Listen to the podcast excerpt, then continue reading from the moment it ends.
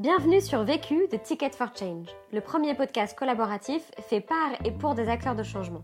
Dans ce podcast, tu entendras les témoignages de personnes qui ont décidé d'utiliser les 80 000 heures de leur vie qu'ils vont passer au travail pour contribuer à la résolution des enjeux sociaux et environnementaux d'aujourd'hui. Ils te partagent leurs meilleurs apprentissages suite aux succès et aux galères qu'ils ont vécus sur des questions bien précises.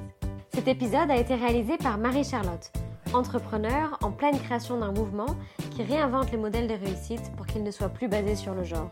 Si tu souhaites toi aussi réaliser tes propres épisodes vécus, rendez-vous sur vécu.org. Et si tu apprécies ce podcast, n'hésite pas à nous laisser un commentaire et une pluie d'étoiles sur Apple Podcast. À jeudi prochain et bonne écoute. Je n'ai qu'une question à vous poser.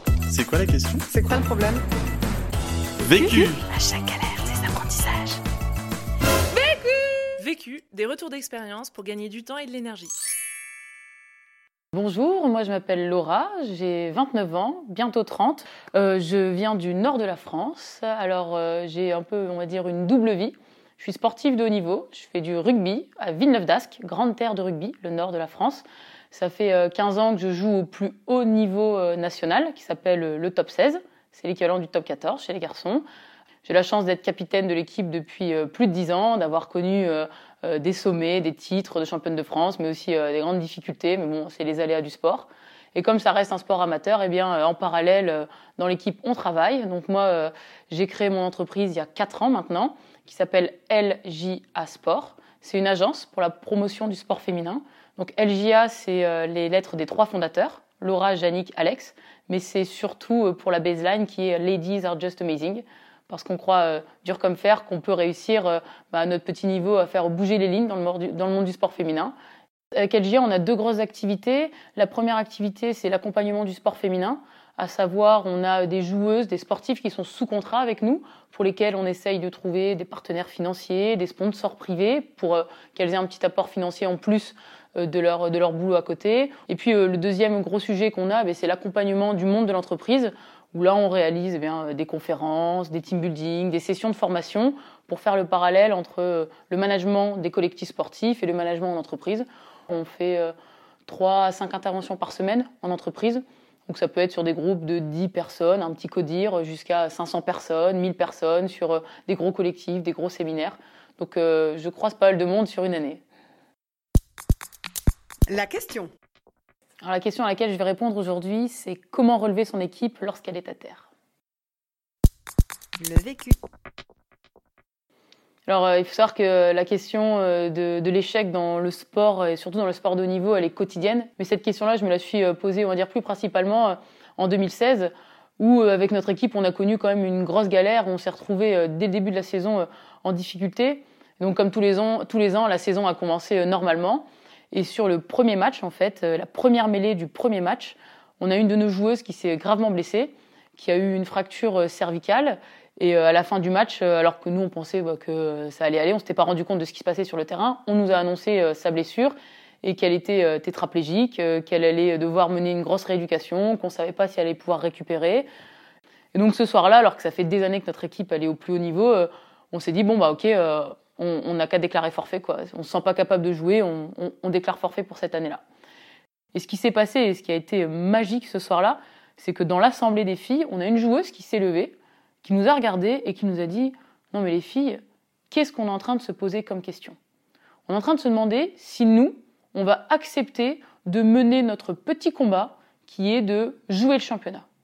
Mais si nous, on se pose cette question-là, si on se pose la question d'abandonner alors que c'est euh, clairement à notre portée, qu'est-ce qu'elle va se dire? Alice, notre pote, quand elle, elle va se réveiller et qu'il faudra qu'elle mène le combat de sa vie, à savoir euh, remarcher un jour. Cette fille, elle s'appelle Emeline, et euh, elle nous a dit, les filles, on va se faire une promesse ce soir.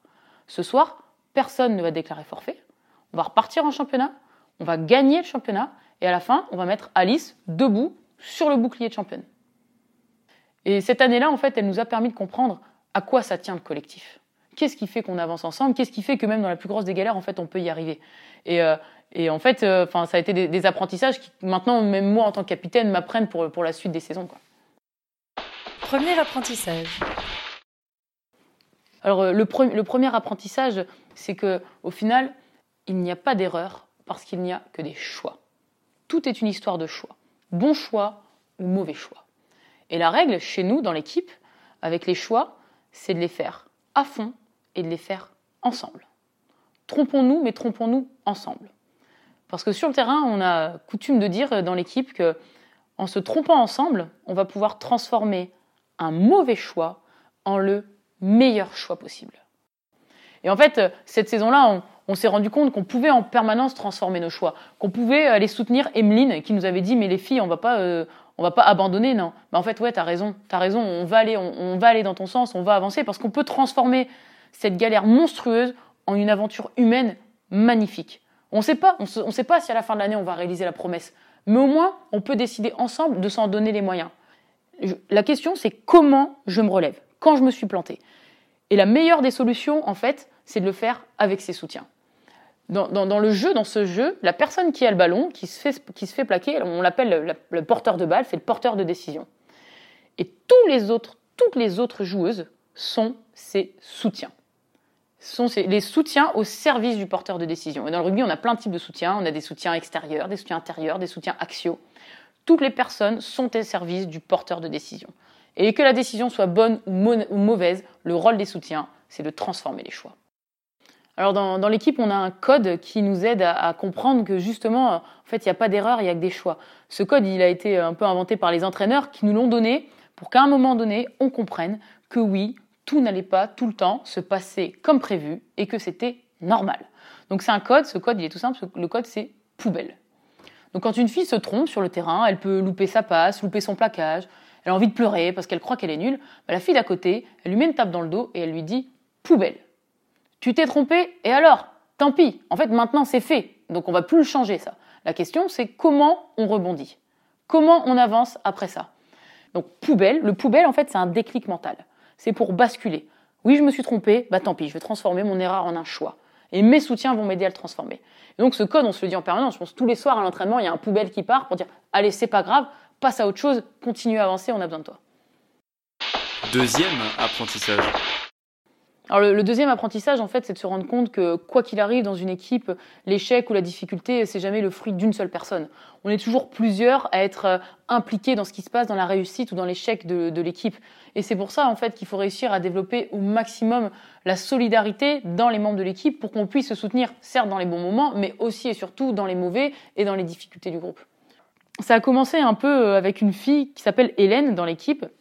Quelques semaines après l'accident d'Alice, elle est rentrée dans le vestiaire et elle a déposé sur la table du kiné plein de petits bracelets en laine qu'elle avait tressés aux couleurs du club, vert et bleu. Elle nous a dit voilà les filles, je vous présente courage et détermination et je veux que tout le monde porte ce bracelet autour du poignet et l'utilise sur le terrain ou en dehors quand elle aura un petit coup de moins bien. Et en fait, ce jour-là, Hélène, à sa façon, elle nous a montré qu'elle était là pour l'équipe. Et donc on a commencé tout doucement à mettre en place euh, des actions entre nous bah, pour réussir à surmonter l'épreuve. Donc on a créé un, hashtag pour, euh, pour supporter un peu Alice sur les réseaux sociaux. Notre surnom dans l'équipe, nous on s'appelle les putains de nanas. Et donc on a surnommé Alice euh, putain d'Alice. Et il y a eu un espèce de d'élan de solidarité extérieur autour de, de, ce, de ce hashtag parce qu'on a plein d'autres équipes qui l'ont repris. On a des joueurs euh, comme Michalak euh, qui ont fait des petites pancartes, qui ont fait des photos avec le putain d'Alice. Nous, on s'est floqué sur des maillots et on s'est chauffé avec. Il y a plein d'autres équipes après qui se sont échauffées avec le maillot putain d'Alice. Donc ça a créé un engouement euh, de folie qui nous, nous, nous renvoyait de l'énergie. Et puis à l'intérieur du groupe, on a aussi créé plein de petites actions pour réussir à un moment donné à sortir la tête de l'eau, sortir de notre routine et se retrouver pour prendre de la hauteur. Donc on a créé ce qu'on a appelé euh, le jeudi d'Alice. Donc c'était un jeudi par mois où on se retrouvait à chaque fois à un endroit différent avec les filles, avec les amis d'Alice, avec le staff, bah, simplement pour passer euh, un moment où on allait parfois euh, créer une petite pancarte, faire un maillot pour Alice, puis lui amener après à l'hôpital. Et, ces moments-là, en fait, c'était un peu des, soupapes qui nous permettaient bah, de, de, sortir la tête de l'eau de notre quotidien. Et donc en parallèle de ça, ça c'était nos moments d'équipe. On avait créé aussi plein de moments avec Alice pour qu'on puisse avoir cette espèce de transfert d'énergie entre elle et nous. Donc euh, on avait une espèce de petite ardoise sur laquelle on notait euh, toutes les visites qu'on allait faire tout au long de la semaine parce qu'on ne voulait pas qu'Alice allait une seule journée où elle soit seule. Donc on s'arrangeait, on faisait des roulements avec euh, la famille d'Alice et puis les joueuses pour que toutes les après-midi pour les visites, elle ait au moins une personne et on, créait ce, petit, ce petit roulement. Donc après, comme ça, ça nous permettait de faire des après-midi raclette ou moules frites, voilà, dans, dans la chambre. C'était super convivial et c'était des échanges permanents où en fait on savait qu'on n'était pas seul on savait que oui, c'était difficile, oui, on était en galère, mais qu'en en fait, on était ensemble. Et, euh, et cette espèce d'énergie qui nous venait à la fois de l'extérieur et qui venait de l'intérieur du groupe, ça nous a permis de tenir euh, jusqu'à la fin de la saison et même, même au-delà maintenant. Troisième apprentissage. Alors le troisième apprentissage dans cette histoire, en fait, euh, ça a été de me rendre compte à quel point il est important de pouvoir libérer le leadership chez les autres. En fait, moi, euh, j'étais capitaine depuis très longtemps. Et euh, donc euh, là, ça, faisait déjà 6 ou 7 ans que j'étais capitaine. Dans l'équipe, en fait, on a une particularité, on est deux capitaines, euh, Alex et moi. Et au bout de quelques années déjà de capitana, Alex, elle m'a dit, tu sais Laura, toi et moi, on prend trop de place dans cette équipe. Alors, moi, j'ai fait, quoi? Moi, je prends trop de place dans cette équipe, mais moi, je fais tout pour cette équipe. Je viens avant, je reste après, je discute avec les filles, j'organise toutes les soirées, enfin, je fais tout pour l'équipe. Et elle m'a dit, bah ouais, c'est ça le problème. Tu fais tout et les autres peuvent rien faire. Alors ce jour-là, euh, j'ai pris une grosse claque euh, en tant que capitaine parce que moi je pensais bien faire, parce que j'avais envie de montrer aux filles que j'étais là avec elles, que euh, on pouvait aller au bout du monde ensemble, que j'allais être tout le temps à leur côté, mais qu'en fait à un moment donné, à vouloir tout faire, bah, les autres pouvaient pas s'exprimer. Et petit à petit, en fait, on a essayé avec Alex de, libérer le leadership, d'essayer de montrer aux filles que bah, aussi elles pouvaient faire, que nous euh, on n'allait pas tout prendre en main et qu'à un moment donné, elles aussi à leur façon, elles allaient pouvoir et vivre la situation de leadership, se rendre compte à la fois à quel point c'était passionnant mais aussi difficile, et que nous, ça allait nous libérer aussi et du temps et de l'énergie. Et en fait, euh, cette, euh, cette idée de libérer le leadership, elle m'a été complètement confirmée cette année-là, en 2016, parce que je me suis rendu compte que moi, jamais cette épreuve, j'allais pouvoir euh, la porter à bout de bras toute seule, même si j'étais capitaine et que j'avais ce côté très leader, mais j'allais absolument avoir besoin des autres. Et il faut que les autres aussi puissent s'exprimer, et ça, c'est notre rôle. Se créer des relais, leur donner les clés pour elles aussi, à leur façon, être un capitaine d'un jour. Tout comme Emeline, elle a été capable à un moment donné de se lever, de prendre la parole et dire Les filles, mais qu'est-ce qu'on se pose comme question? Non, personne ne va déclarer forfait. Chose que moi, je n'étais pas capable de faire ce soir-là parce que j'avais plus de recul et j'étais juste atterrée. Et en fait, euh, je pense que le meilleur moyen en fait d'être un bon leader, c'est de créer, euh, créer d'autres leaders. Et si on est capable de prendre conscience de ça, ça m'a pris quelques années. Hein, au début, je réalisais absolument pas. Mais en fait, l'équipe, au fur et à mesure, tout doucement, bah, elle s'autorégule. Parce qu'il y a des gens qui vont se révéler, qui vont euh, bah, tendre, prendre la perche qu'on leur tend en disant Bah ouais, t'as raison, en fait, moi, ça me plaît trop d'organiser les soirées, je vais le faire moi-même. Nous, ce qui s'est passé, en fait, ça a été un petit déclic sur ce côté euh, un peu, on va dire, soirée. Euh, parce qu'un jour, j'ai une fille dans l'équipe, elle s'appelle Vivi, elle est venue voir en me disant Laura, j'ai une idée. Pour l'année prochaine, il y en a marre que ce soit toi qui fasses tout. on va mettre donc un jour en déplacement en bus. Elle a pris deux chapeaux. Elle a mis tous les mois de l'année dans un chapeau, tous les noms des, des, joueuses de l'équipe dans un autre, et on a tiré des teams de cinq pour euh, chaque team organiser une soirée par mois. Et euh, mais moi jamais j'avais cette idée. Ce qui a fait qu'on a eu des moments exceptionnels. Le mois de mai cette année-là, on a une joueuse qui avait organisé pour la soirée du mois une initiation à la méditation. Alors bon, c'était son délire, euh, mais moi jamais j'aurais fait ça. Du coup, on a vécu un moment complètement décalé qui était super riche et que moi je n'aurais pas pu amener parce qu'en fait on est beaucoup plus créatifs ensemble. Un autre exemple, c'est ah, donc on commence l'entraînement tous les jours à 19h30. Il y a des, quelques joueuses qui avaient créé des ateliers à 19h en disant voilà les filles, nous on est là en avance. Euh, si vous voulez, moi je fais un atelier passe, moi je fais un atelier touche. Si on se retrouve à 3-4 avant, ben, on va pouvoir progresser. Alors tout le monde venait pas parce qu'il y a des filles qui pouvaient pas, mais certaines à 3-4, eh bien euh, elles venaient en avance pour se donner des conseils, pour essayer bah, de progresser un peu plus. et euh, elles, avaient pris leur petite initiative en disant bah voilà ça ça va aider l'équipe. Et, euh, et en fait je pense que c'est c'est peut-être la, la, quête de tous les leaders, tous les capitaines ou tous les gens qui entreprennent. Ben en fait, c'est dans leur aventure essayer euh, d'amener euh, d'autres personnes. C'est pour ça qu'il faut prendre un peu de hauteur et garder euh, l'esprit ouvert parce qu'en fait, si on est suffisamment ouvert autour de ça, ben en fait, ça ne devient pas juste notre aventure, ça devient une aventure partagée et c'est ça qui la rend bien plus intense en fait. Quatrième apprentissage. Alors le, quatre, le quatrième apprentissage dans cette histoire, en fait, c'est de se dire qu'au final, il n'y a pas de hasard. Que si on veut réussir, ça dépend aussi et de notre préparation et de notre engagement. La réussite, c'est le souci du détail. C'est en permanence retourner euh, au boulot, travailler, s'entraîner. Nous, on s'entraîne tous les soirs. Euh, au rugby, enfin en tout cas dans le sport, mais moi, mon expérience c'est le rugby, on ne croit pas au talent en fait. Les gens talentueux, j'en ai croisé plein. Ce qui fonctionne, c'est les gens qui bossent. C'est les besogneuses, celles qui viennent tous les jours. Moi, j'ai vu des filles débarquer en me disant mais ah non, mais jamais elle pourra jamais jouer au rugby celle-là. Enfin désolé, c'est pas pour elle. Et puis après venir s'entraîner et rien lâcher pendant des années et puis après finalement atteindre le niveau pour jouer dans notre équipe, l'équipe élite à force de travail. Alors euh, enfin moi je pense que c'est la valeur essentielle, euh, c'est cette idée euh, et de travail et d'engagement. Ce qu'on a vécu avec Alice cette année-là, ça nous a obligés de toute façon à nous engager d'autant plus parce qu'on était tombé tellement bas au début de la saison que euh, ça ne passait que par là. Et d'ailleurs, quelques semaines après, quand les entraîneurs nous ont repris en disant Mais attendez, les filles, vous venez à l'entraînement, mais vous voulez pas vous entraîner parce que vous avez peur, parce que vous en avez marre, ça ne pourra pas fonctionner. Ça ne passera que par un investissement sans faille de la part de tout le monde. Alors, en dehors du terrain, pour créer cette solidarité, certes, mais aussi sur le terrain. Parce que c'est bien beau, mais si on veut réaliser la promesse, il faut aussi gagner des matchs. Et, euh, et le meilleur exemple, en fait, de, de, de cet apprentissage, ça a été la préparation de la finale. Parce qu'on savait qu'on allait jouer contre Montpellier Montpellier, c'était notre bête noire. On avait déjà perdu deux finales euh, précédemment contre cette équipe-là. Et donc, en fait, les entraîneurs, ils ont construit un plan de bataille pour qu'on puisse euh, réussir à gagner cette équipe parce qu'on était préparé et qu'on allait toujours avoir un coup d'avance. Donc, les entraîneurs avaient analysé euh, les matchs, avaient analysé les vidéos de notre adversaire. Et donc, on avait construit pour chaque point fort de Montpellier, nous, une réponse, une riposte sur le terrain pour les surprendre. Ce qui fait que quand on a débuté le match, en fait, à chaque fois qu'on les voyait se préparer, on savait ce qu'elles allaient faire et nous, on savait comment on allait répondre. Et donc, dès qu'il y avait une action, nous, on avait une solution. Ce qui fait que quand on est arrivé pour jouer notre finale, on était vraiment sereine. Parce qu'on n'était plus en panique quand on les voyait faire une combinaison spéciale, on avait déjà une réponse. On n'était pas dans la réaction sur le terrain parce qu'on était dans la préparation. Et euh, en fait, ça nous a permis, dès le début, de commencer le match très très fort parce qu'elles avaient euh, sur le coup d'envoi une technique spéciale sur le coup d'envoi qu'on a contré tout de suite nous avec une solution. Donc dès les premières minutes en fait, elles, elles se sont trouvées un peu surprises parce qu'on les avait prises à, à contre-pied. Et en fait, ça, ça n'a, fonctionné que parce qu'on a eu cette préparation qui était millimétrée et que quand on a été sur le terrain, on était sûr de nos forces. Et du coup, euh, on était mais d'une sérénité euh, une sérénité qu'on n'avait pas dans les, autres années en fait. Évidemment, le match il a été très difficile, ça a été âpre, ça a été euh, intense, ça a été euh, un combat de tous les instants, mais on était euh, préparé comme jamais en fait. On a fini par, gagner ce match. Je crois que le score c'est 17-12. Bon, c'est anecdotique le score, mais ça a été, fou. Et là, on a réalisé, on va dire, la double promesse parce que nous, on a gagné la finale contre Montpellier et Alice, elle était debout sur le bouclier à la fin avec tout le monde et c'était, c'était magique conseil pour gagner du temps